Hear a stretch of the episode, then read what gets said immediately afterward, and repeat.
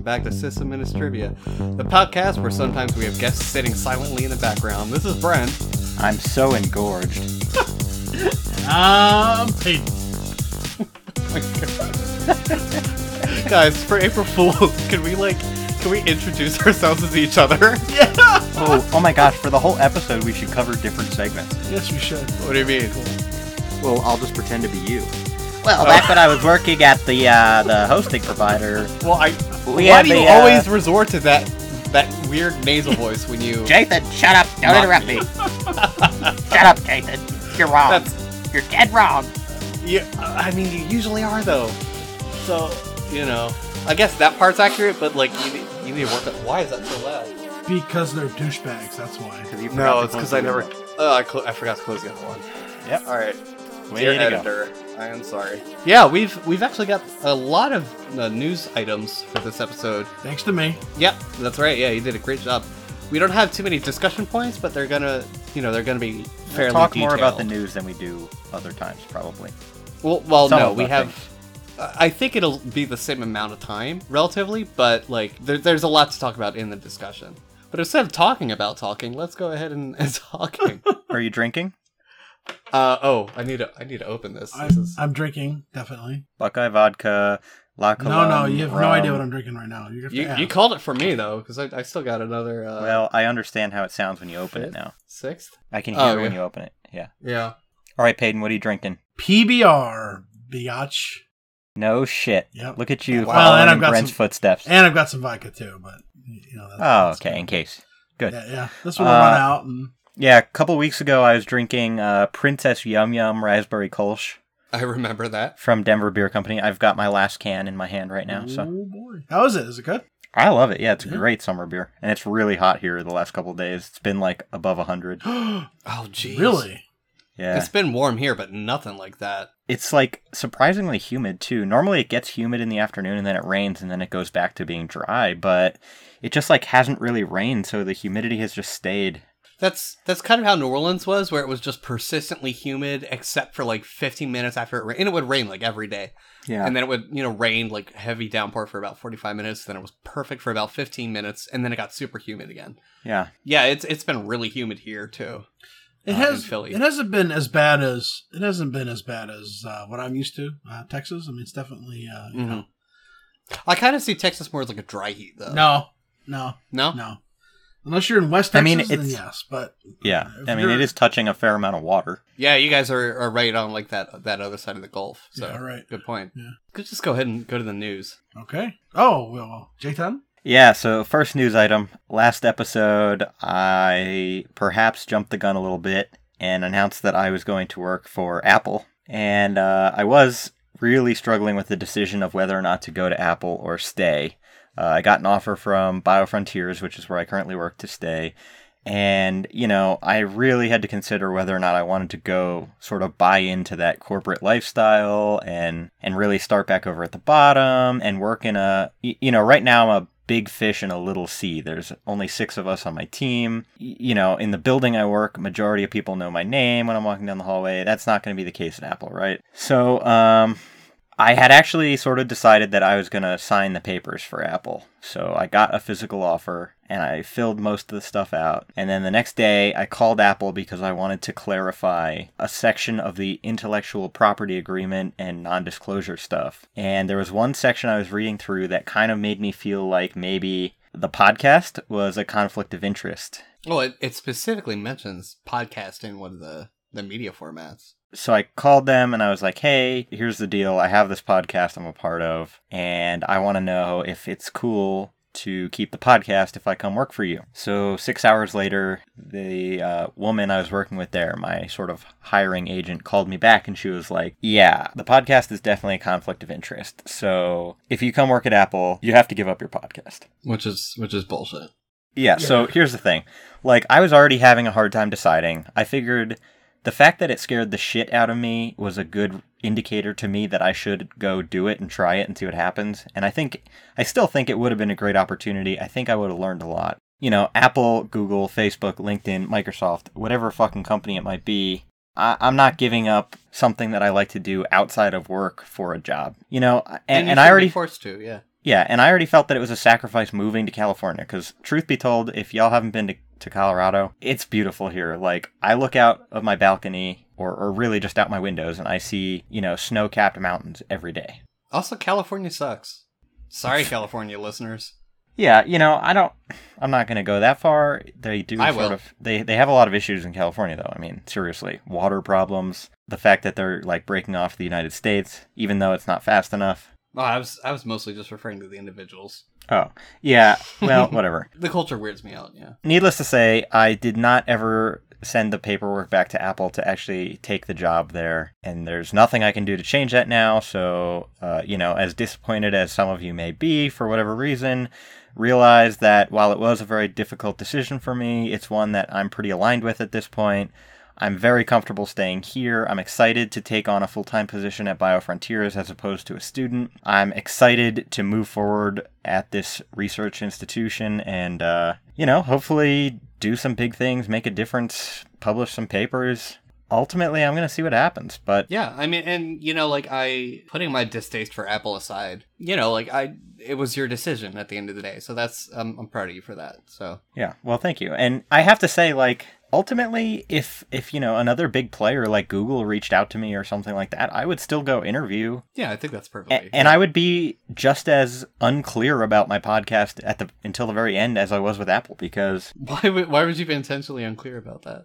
Well, look at all the opportunity I got through Apple by not telling them. I guess. Here's the other thing though. Apple has this policy where they will not Google you, they won't look at your Facebook. So the only things that are in bounds for them, according to their privacy policy for new hires, are LinkedIn and your resume. But if you go to my LinkedIn and you know, we can put it in the show notes, the podcast is on there before my actual day job. Yep. Yeah. Same for me. It shows up before my my day job. So like well. if Apple actually looked at my LinkedIn, which is how they found me and first reached out to me, they would have known. they would have fucking known. Yeah. But you know what? I got the interview experience. I can personally say I turned down Apple for what I believe to be a very good reason. That's it. You know, tomorrow's a new day. I signed a lease here in Colorado. I'm moving next week, so this will be my last recording in the closet. He's coming out, ladies and gents. I'm He's coming out, everybody. He's coming out of the closet. Next time you hear this voice, I will be outed. out and proud, as it were. Well, I have to agree with Brent. Uh, congratulations for for making a really tough decision. Yeah. Uh, a lot of people probably would have would have gone ahead and, and taken the job and then been miserable at it. Obviously, you weren't you weren't looking; they approached you. So kudos to you for for making uh, a good choice in your opinion. And, and like I said, like I told you, uh, what three months ago or two months ago, and when you said, uh, "What should I do?" I said, "Look, you know, we're, we'll support whatever decision you make, and we'll be here Mhm. for you with whatever whatever we can do." And that same goes. Call it selfish of me, but I'm kind of really glad he doesn't have to do that weird three weeks of this one weird shift Oh yeah, where we weren't Yeah. we weren't that's- sure what we were gonna do with the recording schedule. So I am I am kind of glad about that, but yeah. You know, it was definitely strange. I'm sure we would have we would have found something to to do with that. I am going to be pissed off if, uh, you know, the podcast collapses in the next year and a half. It's not gonna collapse. We're entirely self funded. You won't even give us a script to run if you die. We don't. We don't need a script. That's script. true. I need to I need to set up the uh, hit by a bus clause Well, okay. plan. but still. I need to do that, Yeah. but Because yeah, uh, would you want us to keep going? if, if I just got hit by a bus, yeah, dude. Okay. Why? Why not? Would Yeah. we replace? Would we replace you or just? If you want, if you felt like it would it would add to the show, sure. I think we'd get a woman. That's fine. Faith, how do I you? don't how- know why that you know would what? be. No, you know why? I'm. I'm. We're potentially looking to hire a student at BioFrontiers, potentially. Uh-huh. And everybody keeps asking me, like, oh, you know, wh- what should we do? And I was like, hire a female. Because honestly, first of all, women are awesome. Second of all, women just generally, sometimes, not always, women are diverse, like everybody else. But, God, what? th- th- what the hell is this rambling? what? I Hire don't a want to woman because she's diverse? no, no, no, stop, stop, stop. I don't want to offend any women.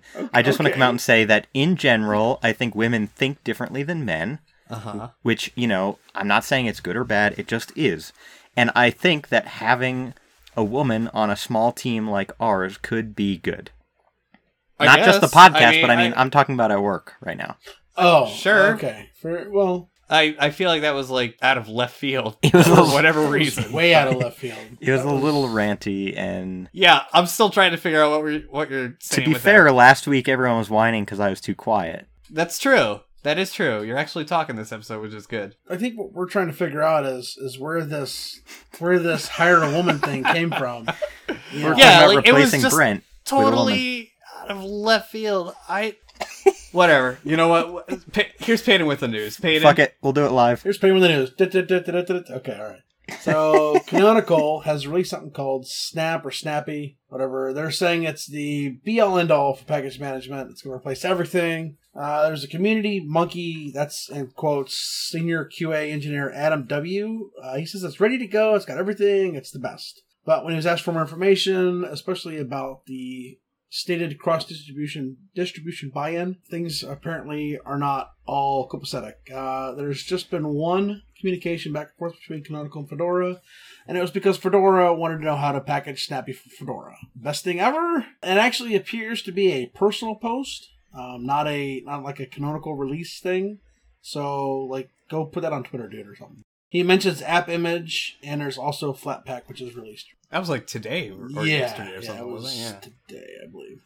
Uh, today being June 22nd. yeah, Because today. we're recording today, but you're not going to hear it for like a week and a half or whatever. So The Pentagon wants you to hack it. They are uh, they had a, a thing going where they were paying. Uh, you heard me right. Uh, the Pentagon was paying. They paid out roughly seventy thousand from April eighteenth to May twelfth. They were only paying to, according to the article, white hackers. I, I changed it in the notes to white hat hackers because white hat, white hackers is racist. I mean, come on. yeah, I I think they may have wanted to like proofread that that first. Yeah, just a little bit. I'm pretty sure they meant white hat, but yeah, Thanks, Obama. yeah thanks, thanks Obama. Obama. so the project was called Hack the Pentagon, paid out, like I said, over 70K. It was only for a few sites, specifically defense.gov, dodlive.mil, DVI, dshub.net, myafn.net, and dimoc.mil. They are starting a new disclosure process and policy this month that will allow anyone, anyone, to report flaws not only on the websites but systems, networks, and applications, and there will be no repercussion. That's good. Pentagon was hacked. I, I hate that term.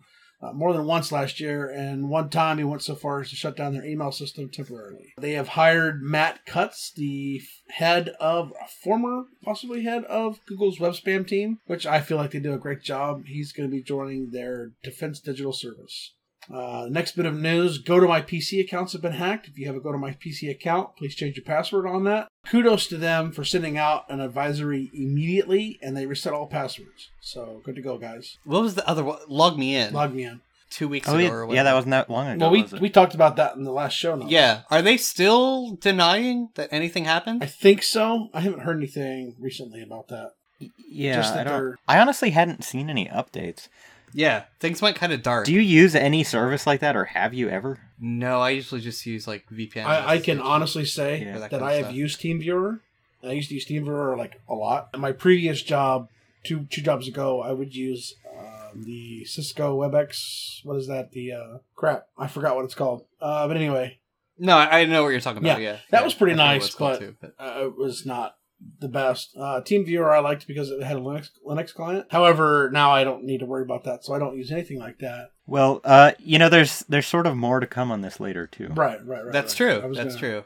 We we do talk more about this, but yeah, like I, it's we don't even run graphical environments, so I don't Yeah, I don't have a need. For Hey, can we like back that. up w- one quick Absolutely. story? to the Pentagon? Yeah. Or do you want to talk about that What later? about it? Uh, well, mostly I just it seems very unlike the U.S. government to invite people to exploit their things. Yeah, But um, Yeah. I I think It it's really cool. weird. Actually, I think it's a very progressive thing to do because assuming it's it's not some weird underhanded thing. Yeah. yeah, well, that's true. You know, if we, in two months we hear that these people are now on like the no-fly list or something, Yeah. exactly. that, that's a different story. But you know, if they did it purely for their own sort of pen testing purposes, if you will, I think that's pretty cool. Mhm. And it's smart. yeah. Yeah. Absolutely. For sure. And it's really cheap for Yeah. them. And Yeah. what a lot of people don't realize is like for a lot of infosec people this is like their bread and butter you know like they're these sort of like paid to report exploits kind of programs these are where this is where like most of their livelihood comes from so it's really good that the government's getting in on that i think you know and and offering more venues for that but I think it's I think it's great. Problem that I have is that I'm curious to see why they're doing it. I don't Yeah, think they're yeah, the they're as thing. benevolent in it as they say they are. I, I however, if they are if they are being benevolent and they really won't have repercussions on people, then I mean, great, because a lot of times what happens is if you say, "Hey, I found a flaw," uh, a lot of people are, are immediately accused of you know attempting to hack or this or that. well that's usually for like unsolicited penetration Sure. testing But I, I mean, if you're if you're browsing a website and you click something and it takes you to a page and you realize, oh hey, there's a vulnerability here. I mean, you weren't really doing anything, so there's not really you know anything to like get mad at you about. Like if you're just clicking and you find something, that's great. But if you're actually running like pen test tools, then okay, I can see being upset about that. But if your shit's Well, wide it's open, like- I mean, It's like I tweeted today. The only difference between uh, incompetence and malice is intent. right, right, exactly. Yeah, so like I, I still I feel weird about it because it's uh it's such like a, a weird kind of rapid turnaround. It's like a total 180, but I really hope it's genuine. I guess like the adage goes, you know, trust but verify. Yeah. I hate that adage. Just saying. Why? I, I don't know. It's it's I mean, I wouldn't necessarily apply it to your relationship, but I, I, I mean, the thing is, trust but verify is you're not trusting if you have to verify. You know what I'm Mm. saying? Like, eh, I would prefer to say, I understand what you're saying. I'm going to verify that, and then I will trust you. So maybe maybe uh, Trust and then verify. value but verify or, or value I don't but know. follow up. I've heard it enough times. I mean, whatever I We know what it means inherently. Yeah, it, Sure. it's it's poor wording Sure. though. It- it- it- I, I can it agree is. with that. All right, whatever. Let's Yeah, let's keep keep, going. Let's keep moving. Okay, uh, so next bit of news. Uh, Microsoft is buying LinkedIn for 26 billion. Yes, you heard me. Do we have a billion? Go Sorry. ahead. Um, I, I you're probably gonna Uh-huh. mention it. I don't I don't know which article you're referencing. Do we have an ETA on that? Uh, let's see now.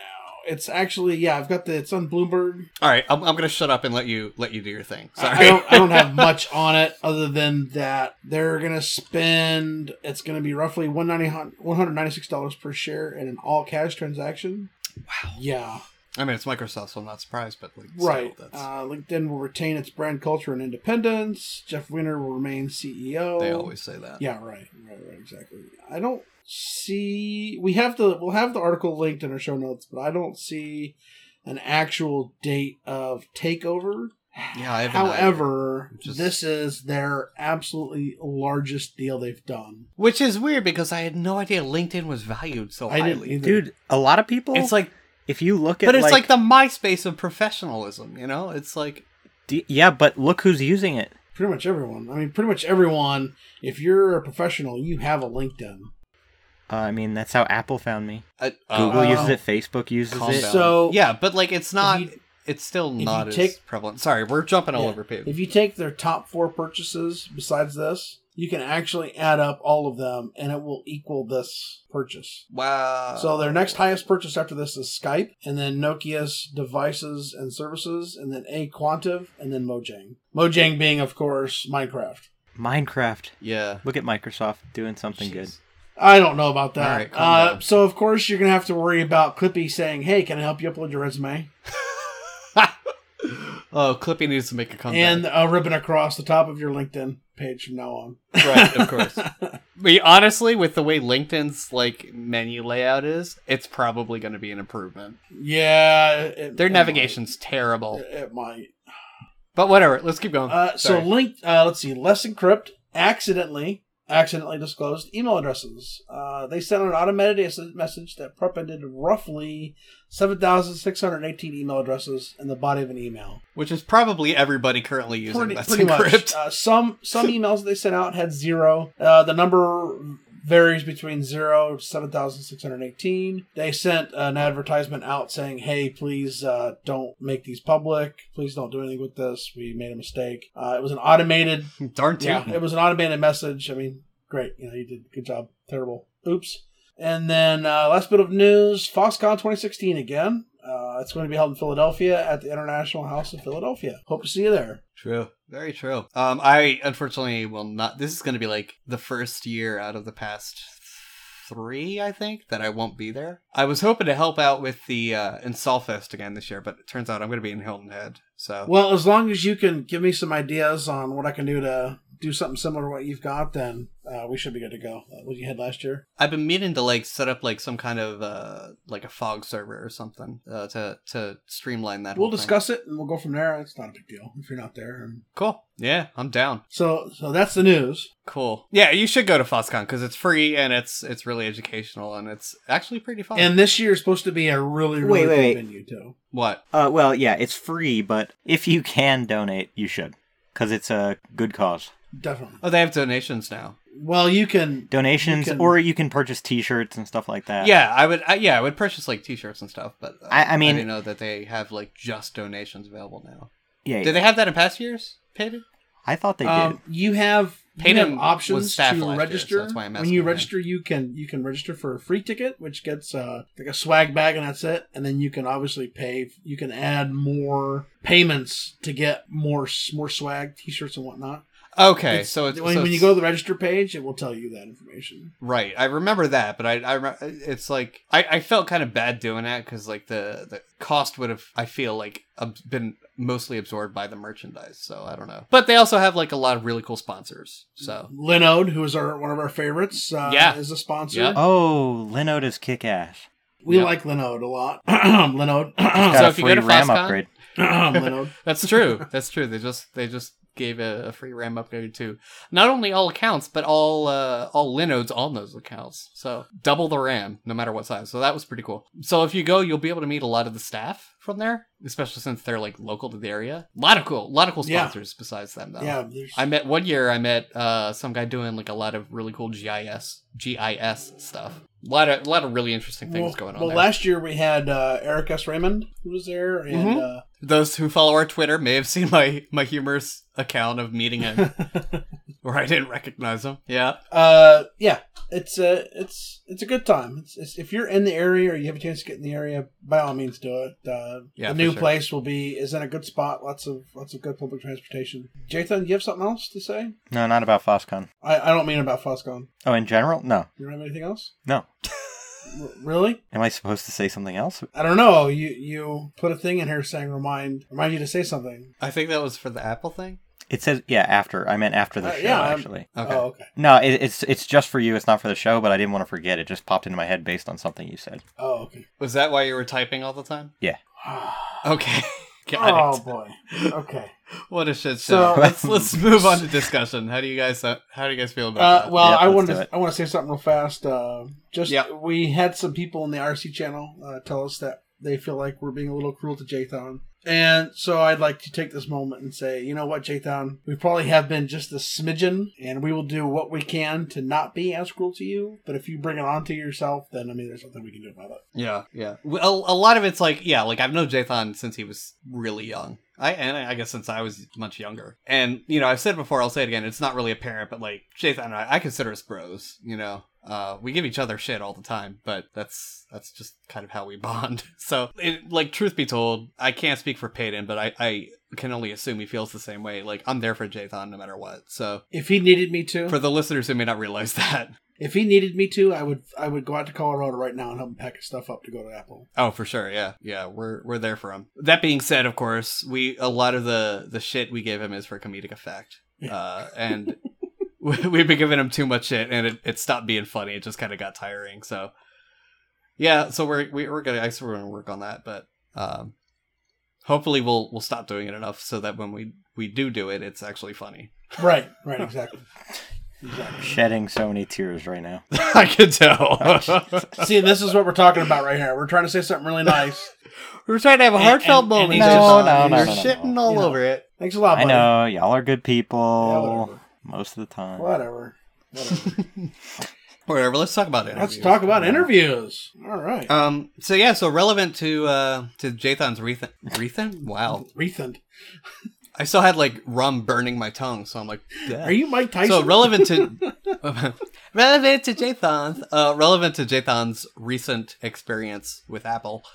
we thought we'd talk about interviews, especially since it's been kind of in the the hubbub, I guess, of our our community. Eh, Plug. There's there's been some talk of interviews. lately yeah, on Plug. uh, the Um, plug channel has definitely been awash with with interview talk. advice and yeah, yeah, Interviews. yeah, yeah, just stories. So, have either of you been a part of an interview process where you weren't the interviewee? I have not. I, I'm trying to think here. No, I have not. Uh, most of the positions that I've been in, unfortunately, have been you know a lower tier guy. I when it's when it's outside, if you go outside the realm of tech support, then I've I've been responsible for talking to like a trainee, Mm-hmm. and I discovered a lot of things about him, and you know relayed that information to his his trainer. Mm-hmm. But it wasn't like the actual. It was already after they were Right. I yeah. Okay. Uh, I have, however, given some terrible interviews.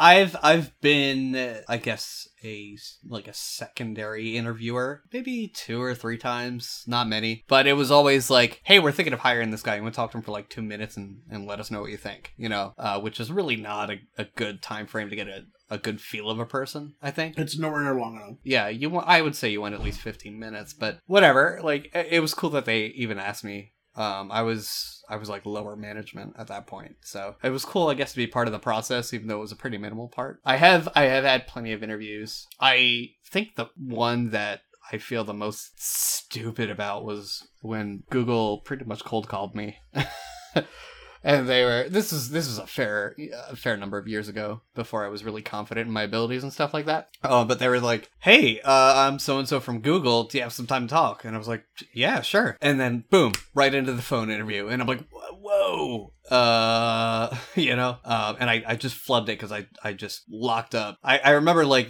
they got to the point where they were talking about, um, I think it was like sticky bits and GUIDs and stuff, Hmm. and I just had a total brain fart, and at, that was the point in the in the interview where I was like, I'm not gonna get this job, which is good because like otherwise I'd have to like move to either New York or California. But you know, it was infuriating that I failed that hard. Yeah, I had a similar interview where it was for a place in Texas. It was um, they were they were wiping hard drives, and the guy that that was part of it actually supposedly invented DBAN. Okay, and yep, I had put on there that I I knew RAID, and my my Mm. my RAID information was not 100%. And obviously, this leads back to the don't put something on there if you can't talk about it. And he Yep. called me out on it. And he said, What's a RAID 5? And I did terribly at it. And he was nice enough to, you know, let me know what RAID 5 was and that I did Mirror with parity. right. Yep. And that I was terrible. And I mean, he, he wasn't rude to me, but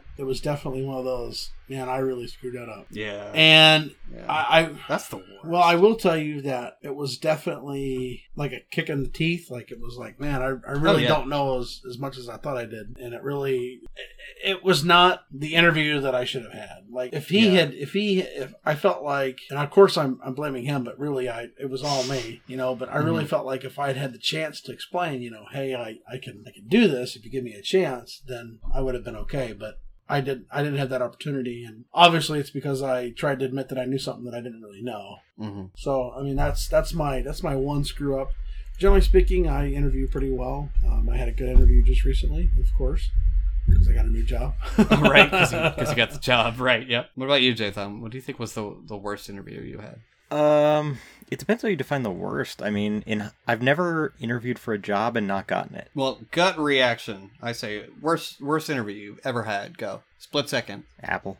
Apple. Really? Well, all right, and here's The why. most recent one. Apple was Yeah. not the worst because I was like, I guess flubbing or or Uh, yeah yeah, you, you know, I did fine in the interview. Like, you could tell they were asking questions that didn't necessarily have a single right answer. They were just, you know, a lot of problems I had to work out on the board and stuff like that. But in any case, I was encouraged to just uh, think out loud. So if I was writing something down, or if I was doing something, or I was thinking something, just say it for whoever's in the room so that they can get an idea of, you know, how I'm coming to the conclusion I'm coming to, or at least, you know, even if I came to a solution that was not necessarily right or perfect, was the thought process correct such that, you know, it showed that I had an understanding of the material. yeah they wanted to make sure you you were putting thought into it and could defend your Right, your exactly. plan. yeah So, uh, what made it really hard, though, is the fact that it was, you know, like five and a half hours, basically.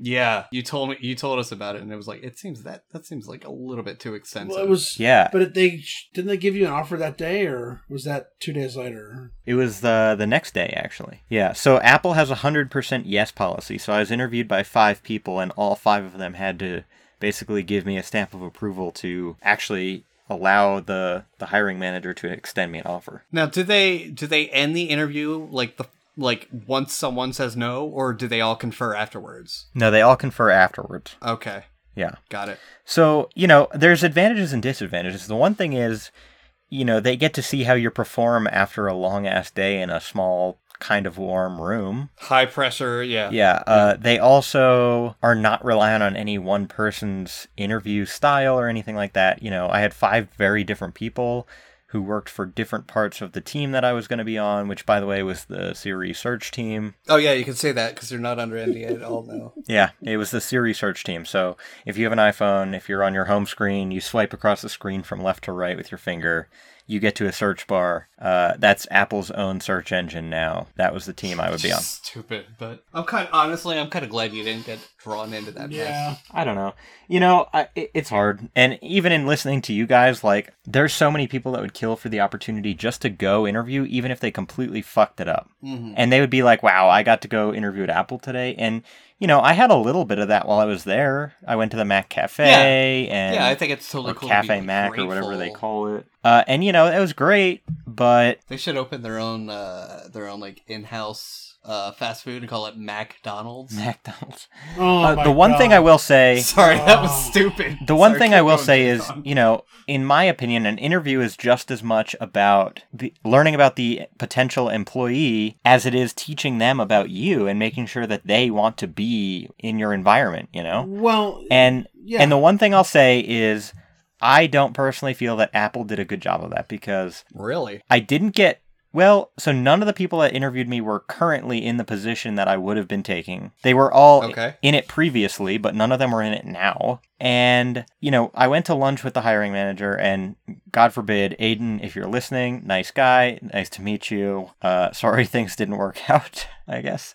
whatever. He's not going to hear this. No, I'm sure he's None not. of them knew you had a podcast. But but the one thing is, you know, for me, I'm motivated by what I do or what I'm contributing to at BioFrontiers, right? I'm motivated to keep the systems running because I believe in the science that people around me are doing. you take a lot of pride in the fact that like people are trying to like fight cancer and shit. I do. Yeah. Yeah, and so at Apple, when we went to lunch, we walked to lunch from this one building to another, and he wasn't talking about how they were changing the world. He was pointing out the Teslas in the parking lot and telling me about the wealth accumulation in the area. Yeah. and that's great, That's- but like, I'm not motivated by money. You can offer me a million dollars a year, but if I'm going to hate my life, I'm probably not going to take whatever position you're offering. hmm And so I think that's an important in an interview to convey to your potential employee, uh, so to c- convey to your interviewee what it is that they're getting themselves into and why they should want to be a part of your team. Because one, that's going to help them make a good decision, and you're not going to be stuck with somebody who doesn't want to doesn't be there. be there. Exactly, yeah. And I think that's huge. And so, in my opinion, I think I performed well in the interview. I think I was everything Apple wanted me to be, but I think that they let me down, if I'm being honest. I could, yeah, I, I can, I can totally be. Yeah. So for those uh, listening that perform interviews, um, and I know I talk about this a lot, but really, like that's that's kind of how you get a leg up in businesses is uh, social engineering. So like, really, like I guess those. If, if you want to be evil, use your social engineering skills and like find out the values of your p- potential employee. And if you really want them on board, find out what's important to them and highlight how your company can uh, help them excel at those. Well, you know, yeah, I, that's that's one of the reasons why I was not happy with Cornell. Like I really wanted to work there, and I really it was you know it was like one of my dream jobs was to be able to work there. And then I got there, and it was not what it was not what I hmm. what I wanted to do. It was not the career that I thought I would wanted to have. Now was that was that like value related or was that more like role related? Role slash value.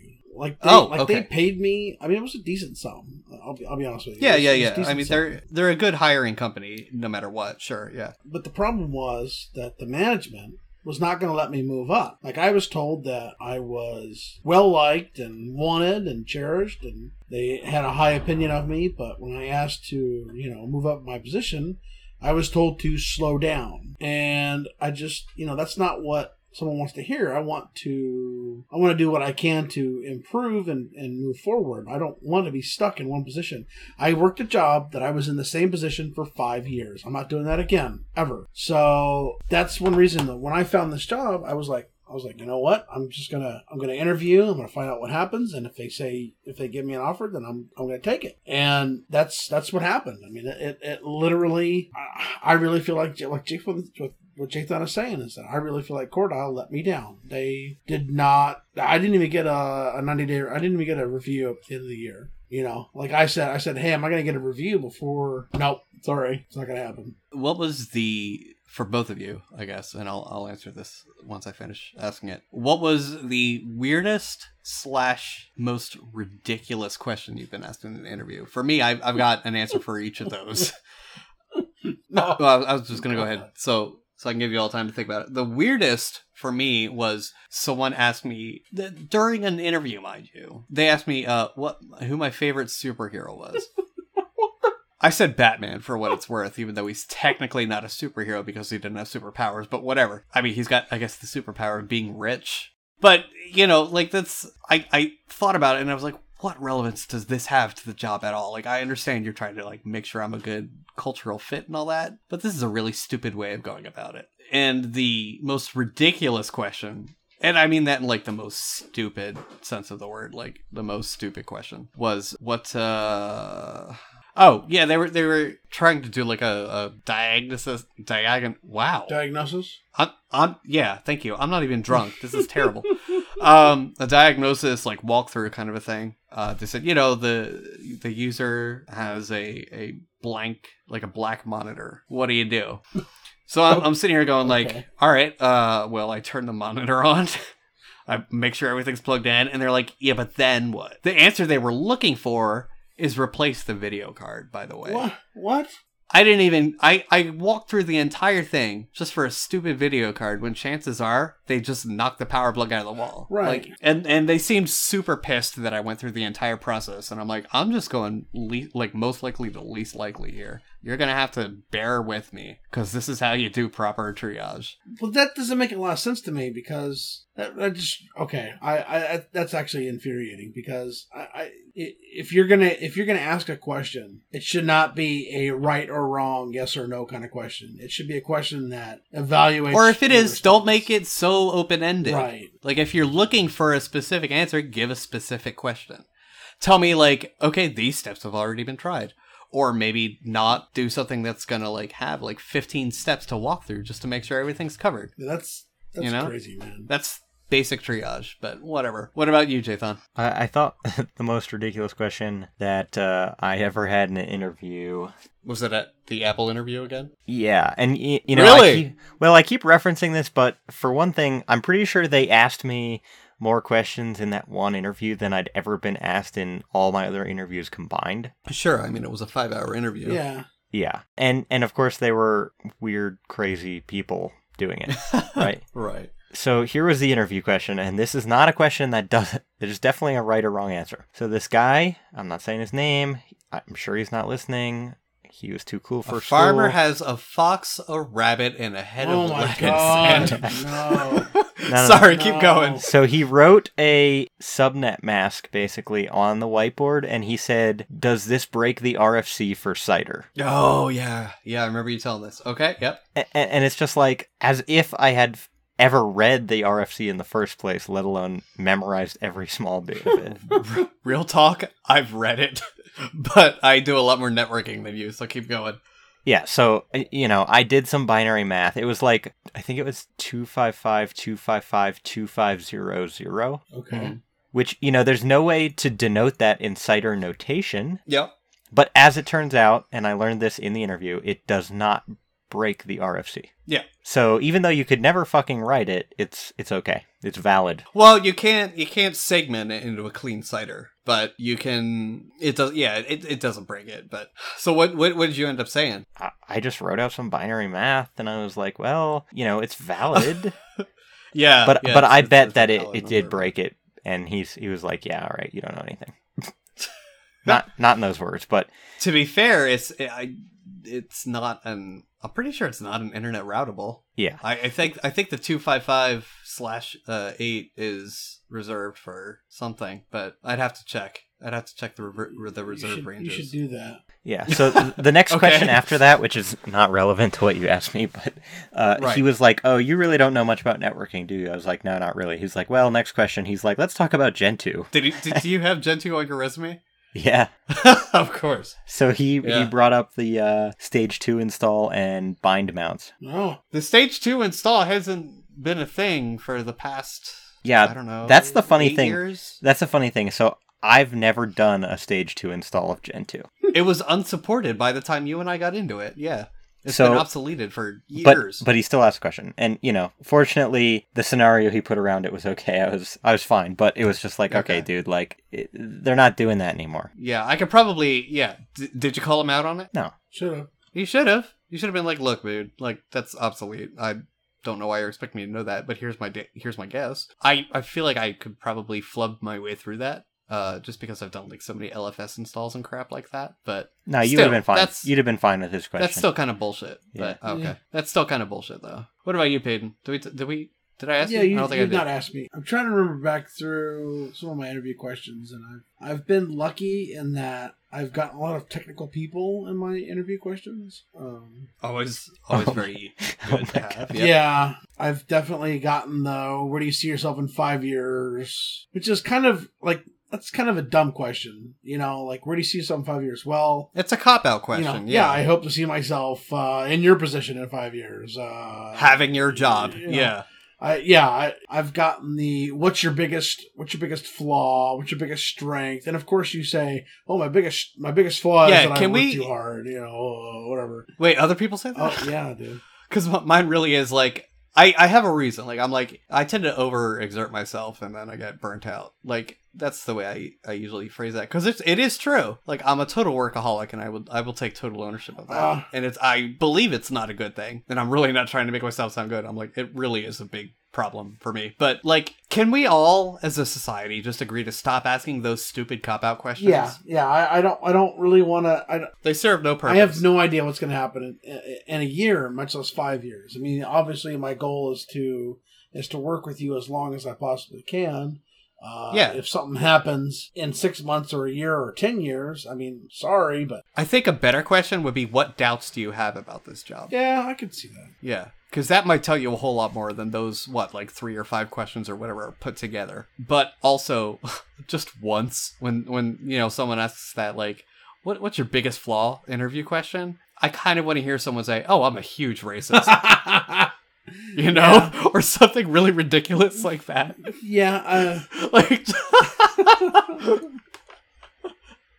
Jathan, if you ever get interviewed, if Apple ever calls you back for another interview, I double dog dare you to just say I'm a huge racist. Now, I will tell you that um, I've I've been a part of uh, an attorney's uh, of voir dire, which you know is the jury selection questionnaire things. oh yeah, yeah, And the funny thing is that some of the questions they ask are like, "What is your favorite type of tree?" or you know, if you could take a book with you on a deserted island, what book would you take? And those questions, I mean, those questions are just like, "What the what the fuck is wrong with you?" I think they're just trying to get like a baseline, make you feel comfortable. Yeah, you really Yeah. only have a few questions to do that with. Mhm. I, I think what basically what I'm leading up to with that is if you're going to interview a technical person, which we've talked about before, you definitely don't want the HR drone asking, you know, hey, what's you know, what's raid? What's your favorite superhero? Right? Yeah, exactly. You know, That was by the that was by like my boss, at, my future to be boss at that time. By the way, who was a very technical person. and and so Yeah, you know, I think H- it wasn't some like HR drone. I think we should look to move Yes. on from this topic very soon. But, you know, the thing is, we've talked about it in other episodes, like hiring criteria for systems administrators, blah, blah, blah. And, Mhm. y- you know, you need Yeah. to gear the questions you're asking towards the position. And there are some generic questions that may apply, but generally speaking, like if somebody asked me that in an interview, I would just be honest with them and be like, I just don't give a fuck. Like, I don't like comic books. I don't watch You would Marvel not movies. say that. Shut up. I might. You you wouldn't look them square in the eye and said, "I don't give a fuck." No, not in those words, but I would convey the idea. Uh, no, that I, I, don't know give you. a You wouldn't. Yeah, you wouldn't. Yeah. uh, Well, I feel like you would be a lot more diplomatic about it, but sure. Whatever. Yeah. Anyway, um, just you know, don't ask stupid ass questions. You know, if you're hiring someone to Yeah. administer your fucking computers, ask questions that are going to help you determine if the person you're interviewing is going to be that right person. Yeah. Um, I mean, I've I've definitely been asked, you know, what's your opinion on this? You know, what's your what's your education like? You know, what why did you leave this job so suddenly? And I gave the answer one time. I was like, "Yeah, I worked myself out of a job." And I literally, like, one company I worked for was doing um, warranty replacements for Dell and HP. So I'd go and I'd take a laptop apart That's and throw dude. and throw in a motherboard and restart it, and there you go. And I literally That's that's worked my way out of that. That's job. where I got the yeah. That's where I got my my video card interview question was for a place like that, an extended warranty firm for Dell and HP. Yeah, I, I just you know, Stupid, it's so yeah, stupid. Seriously, Whatever. seriously dumb. It's just like yeah. I mean, I worked, I literally worked myself out of that job, but I can't tell an interviewer that because they're gonna be like, well, you know, is he gonna work himself out? of Yeah, my but job? really, what's your flaw? Yeah, Yeah, right, yeah, right. one of those. Yeah, Right. it's like no, like call the place. Like I made myself sick. Uh, yeah, yeah, for sure. Yeah, Jathan, I think Jathan's onto something. We should really move yeah, on by all means. because we're we're at fifty four minutes right now.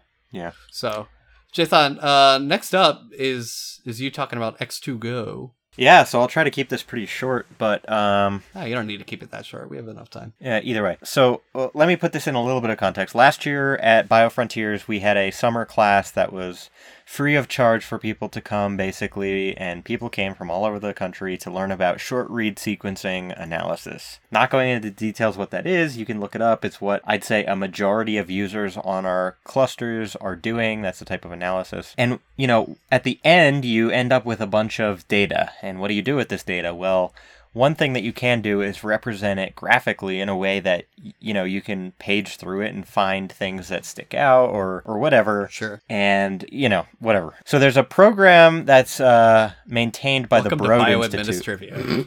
Y- yeah Yes. there's a, a piece of software maintained by the broad institute it's called igv or the interactive genome viewer and Mhm. It's kind of heavy. Like, you know, some of the files that you might open with IGV are like, you know, 4 to 8 to 12 to 20 gigs, depending what you're doing. And right. So you're gonna want to centralize that and then have like kind of remote in connections. Sure. Well, of course, you can't load that much into memory at one time on your laptop or whatever. So, for this course, we offer a machine up that has visualization capabilities that people can log into, and it's a machine with lots of RAM so they can actually visualize their data. So, last year for the course, we used VNC, and it was okay. People logged in, but there were some issues with X cookies and ultimately the systems that we used were virtual machines. They were slow. It wasn't what we had envisioned. So this year before the class and the class just ended last week uh, we went back to the drawing board and said how can we make this better and so the first thing that we did was got a real piece of hardware instead of a virtual machine and that was great the second thing we did Yeah. Yeah, the second thing we did was got rid of VNC. What we did instead was found was- X. Go ahead. Well, did you did you find X2Go and then decide to drop VNC, or was it the other way around? Like you drop, you decided to drop VNC and then search for sought a replacement. We decided to drop VNC and then we looked for a replacement. Really? Yeah, Why did you Why did you drop it first before finding a replacement? it's not like a persistent thing that people are using all the time. It was this two weeks, and afterwards we said, well, that wasn't worthwhile. We need to find something better before next year. So we just started looking. So we found X2Go. We found some reviews of it, and I actually want to say that one of the other guys that I work with met with like a vendor or somebody who works with X2Go um, at like some kind of conference, and so they came back and they were praising it, like, "Oh, we have to try X2Go." Mm-hmm. So we have this machine. It's got, I think it, it's got some pretty intense GPUs in it. I don't know the model, so I'm not going to say. We installed X2Go server, which is available more or less just as a package. Opened up a few ports on our local network and decided to try it out. So we went to a lab meeting for one of the larger labs in the building and we got everyone to connect at one time to this machine. And that was like maybe 16 people, whereas the class is about 50. And with 16 people, the machine, it, was like nothing had happened. It was just like completely happy. So then, uh, you know, we were like, well, we're just going to see what happens with these 50 people. Like, it's definitely going to be better than the VNC last year. So um, I'm happy to report that the day of class that everybody connected to the visualization machine, it was about 40 or 45 concurrent connections. And our machine, which has like I want to say 100 some gigs of RAM and two GPUs. I mean, it's seriously, you saw the load go up, you saw most of the RAM being consumed, but nobody got kicked off, nobody got disconnected, everybody used it, it was very usable. And since then, I've actually used it in several other projects for Hmm. one off sort of things. And the performance is seriously outstanding. Like, I would honestly consider putting it on my Linode and putting a desktop on my Linode because I honestly don't believe that I would see that much of a performance hit from connecting. Not that I have a reason to do that, but like, so I don't have much to say. The install was super easy. There's a server you install, and then there's a specific client you have to use to connect. I honestly don't know much about security even related to it because, you know, most of our stuff is behind a very large firewall on main campus, so we don't think about it as much as we would have to otherwise. You know, as with anything, I'm sure it's best to restrict it as much as you can. But in my experience, it's an awesome product. It's an awesome project. I mean, try it out, see what happens. Yeah, I Cool. I spooled it up and uh, took a look at it, and it was it was uh, very pretty. I liked it. Um, it definitely runs better than like VNC does. It's it's definitely something that if I need to do remote work locally, at least I will I will I will use that over like say VNC or whatever. I'd I'd be curious though to know about any security issues that may or may not have. Well, you, you know, if I'm being honest, I, like I said, I don't know anything about it really. As with anything, just take the necessary precautions, you know, lock it down to a VPN, you know, lock it down as much as you can, whatever. The other thing is, I will say that it connects via SSH, so your traffic between client and server is encrypted. Yeah, I saw that too as well. That was connected. Do you know? Do you know what kind of encryption it uses? I don't. And my guess is, if I'm being honest, so there is an Arch wiki. Um, so we can link to that in the show notes because it's probably Cool. good. But Yeah, uh, sure- yeah, sure my guess is. is actually that it's configurable though, if I had to guess. Very cool. Yeah, it was pretty nice. So yeah, uh, you know, I'm sorry I don't have uh, all the facts about this or anything. Um, but it's kind of not a very complicated thing. It's not hard to set up. It's not hard to use. Try it for yourself. See if it works for your solution or works for your problem. I, I don't know what I'm saying. Try it. See if it works for what you need. Is what I'm trying to say. I had meant to uh, to demo it for tonight's segment, but I, I just didn't have time. It's, it's been a very busy week for me so far. But it definitely seems like a very viable alternative to things like Citrix, where you have like a, a centralized application and then have remote clients to that application. right. Yeah, it's it's yeah. I would definitely look into it if you run any sort of GUI heavy uh, environment. I'd, I'd say it's worth at very least looking into for sure. Yeah. I mean, like I said, uh, it's definitely. I, I definitely liked it over VNC. I mean, the, the Mm. interface was was pretty pretty decent. Uh, I ran it off of Ubuntu and installed it to a CentOS box I have in the basement here, and and uh, the install went very smoothly in both instances. It was it was very easy to set up and get going. From what I can tell, you can definitely delve further into it.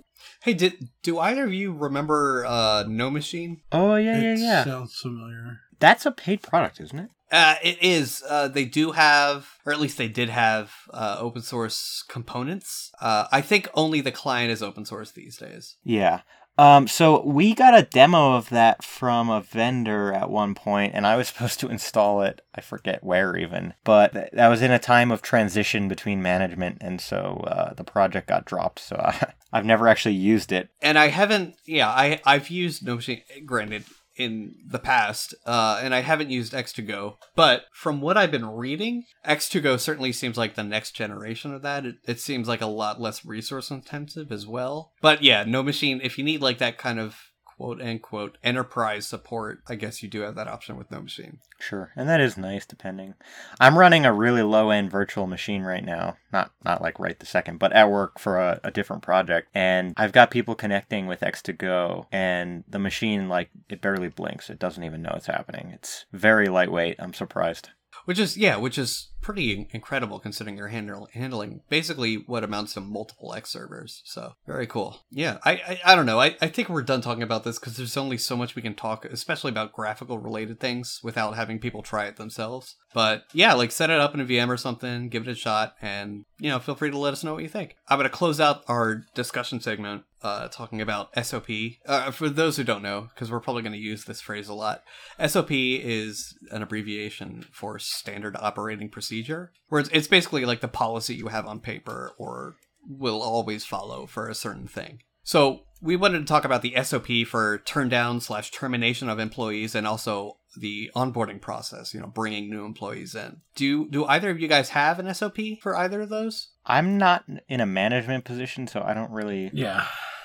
I, I can tell you my guess is no. What about you, Peyton? Because you're, I think, out of the three of us, you're at the the biggest staffed department. I don't I don't know what it is. Uh, I can tell you that at current at current place, uh, if you're suspected of anything, they come and take your laptop from you immediately without letting you do anything. I can tell you that the last two jobs that I've given my two weeks and walked away from, uh, they let me work those two weeks which was weird because if you're if you're leaving somewhere I'm not really comfortable with someone who's leaving still having access and still performing a duty. Uh, I really feel like you should leaving under termination. Yeah, for sure. At the very least. Yeah, I, I, mean, if you're leaving on your own, like if you're leaving on your own accord, you're giving your two weeks, and you're like, okay, I'm out here in two weeks. I, I would yeah, say, I would say, okay, a little bit different. You can come in and you can work, but you're not going to be doing anything major. You know, you're going to be there for like support if someone has a question about something you're working on, but you're not going to like documenting right your, the stuff only you know. Yeah, right, for sure. And you're not going to be opening new tickets. You know, you're gonna you're gonna close whatever tickets you're on, and that's it. You know, I, I don't, this idea of someone giving their two weeks and then keep working and, and new tickets and new things. And I, I don't agree with that, you know, like not even a little bit. That's just not, if you're leaving, I don't care who you are. I don't care how amenable it is. That's just good policy is to say, be ready for us to call you in the next two weeks for whatever question we have, but you can go home if you want. That's it, you know? I think it's a little bit different for me since all of our staff are remote. Sure. So we we do have an SOP for termination. I don't want to go into too much detail of it because it's it's one of those things where if you're not involved in the process, you shouldn't know how the process works. I think. Right. But I will say that it does involve very quick revocation of access. And you know, we don't need to claim hardware we don't need to come with a security guard standing at the desk or whatever with a cardboard box. So it, in a way, it does simplify a lot of things for us, but we do have one for sure.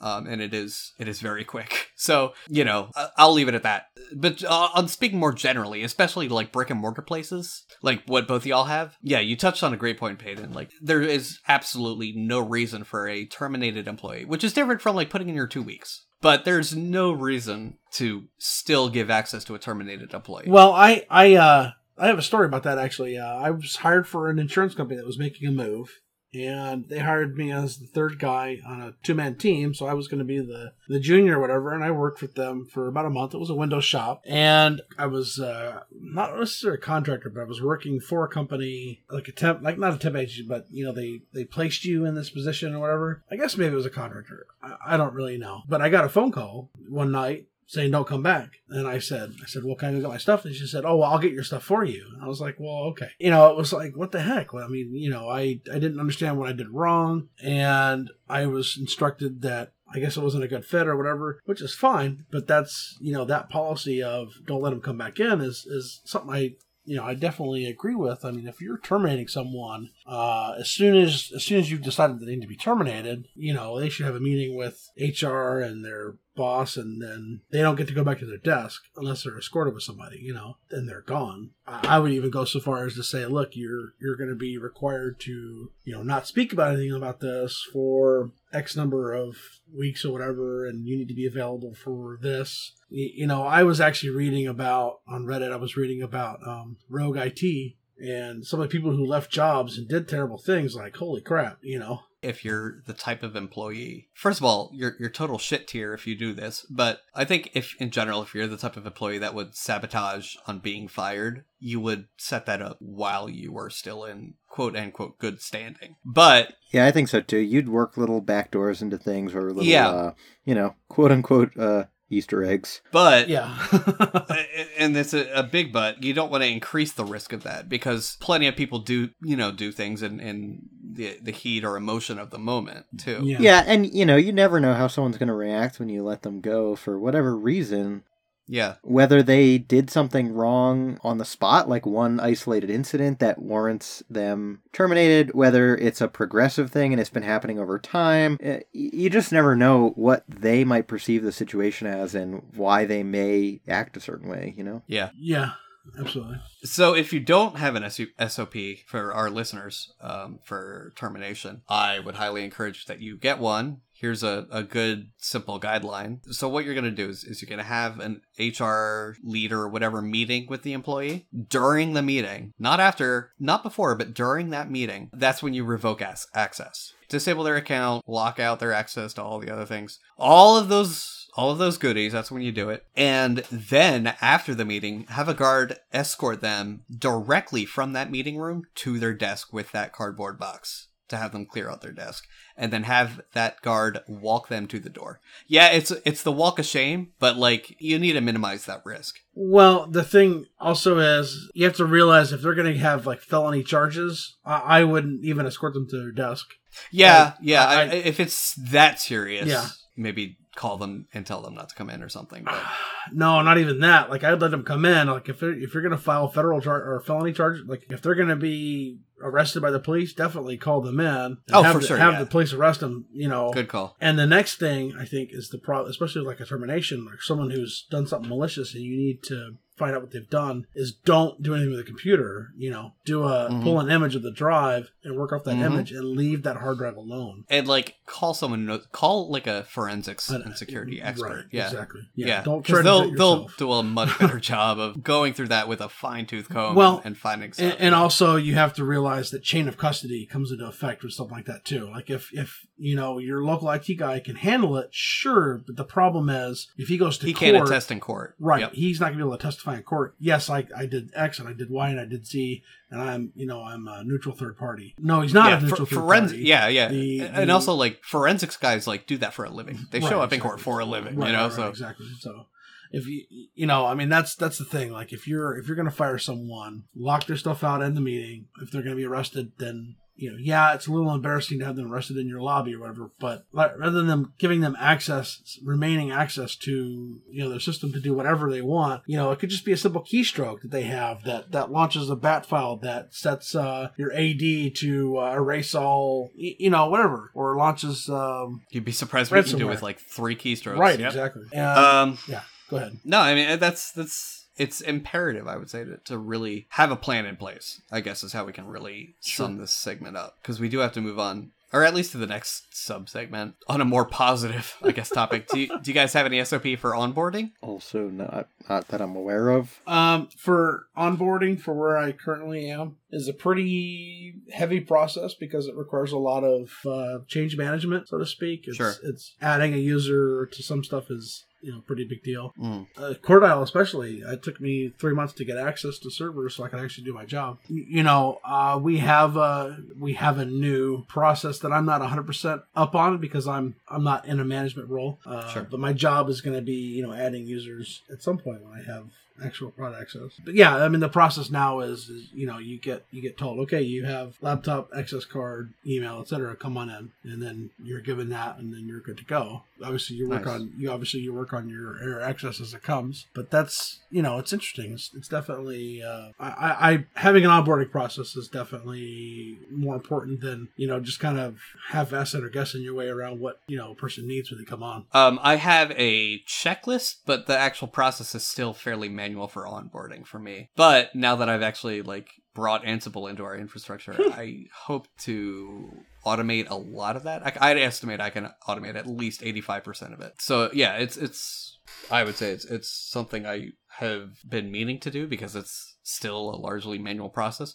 But then again, it's it's all remote, so it's like maybe all of eight steps. So it's definitely something that needs to be clear cut. If you're if you're coming up with an SOP, I mean, definitely come up with something clear cut. You know, make sure Mhm. that they understand. Have it in understand. writing. Right. Yep. Right. It needs to be in writing. You know, they need to do this before they get X, and well, their their rights come after they've watched a video or they've gone through some sort of class, or you know, you shouldn't just throw someone in a seat and say, "Okay, here you go." Yeah, IT will, will be here in five minutes to set. Yeah, don't do that. Just like have it ready to go for them so they can ask any questions Yeah. they need to and stuff like that. I don't know. We we're running hot again. We always do this. It's it's fine. Yeah, well. Let's go on to the baddies. Okay. Jathan.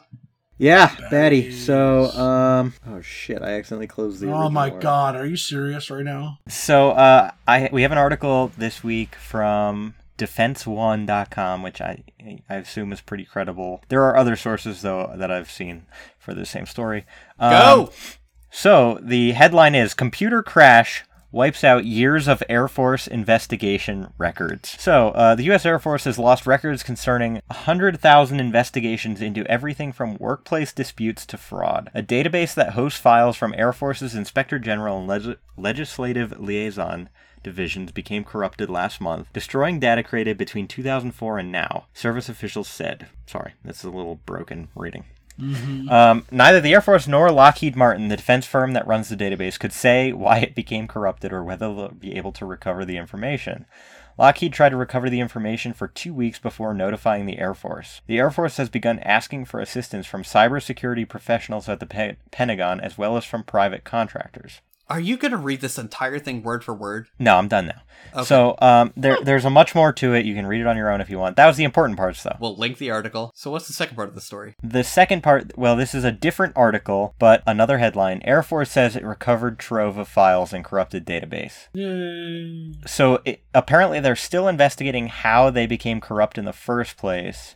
But um, it says through extensive data recovery efforts over the weekend and this week, the Air Force has been able to regain access to the data in the Air Force Inspector General Automated Case Tracking System. It's a mouthful. Yeah. This is the first baddie, I think, that has a very positive outcome. Yeah. maybe? Yeah. Um, but there's something to be said for this. So um, they did have to shell out, I'm sure, a lot of money and a lot of time and effort to recover these, being as they contacted data recovery specialists and stuff like that. Well, you know, they got to use those taxes somehow. Yeah, I, that's obviously the best thing they could do. Zing! Controversial. Oh. So fortunately, yes, they were able to recover it in this case, but if they had a mirrored copy or something of the, the database, you know, if one copy got corrupted, the second one would be completely viable.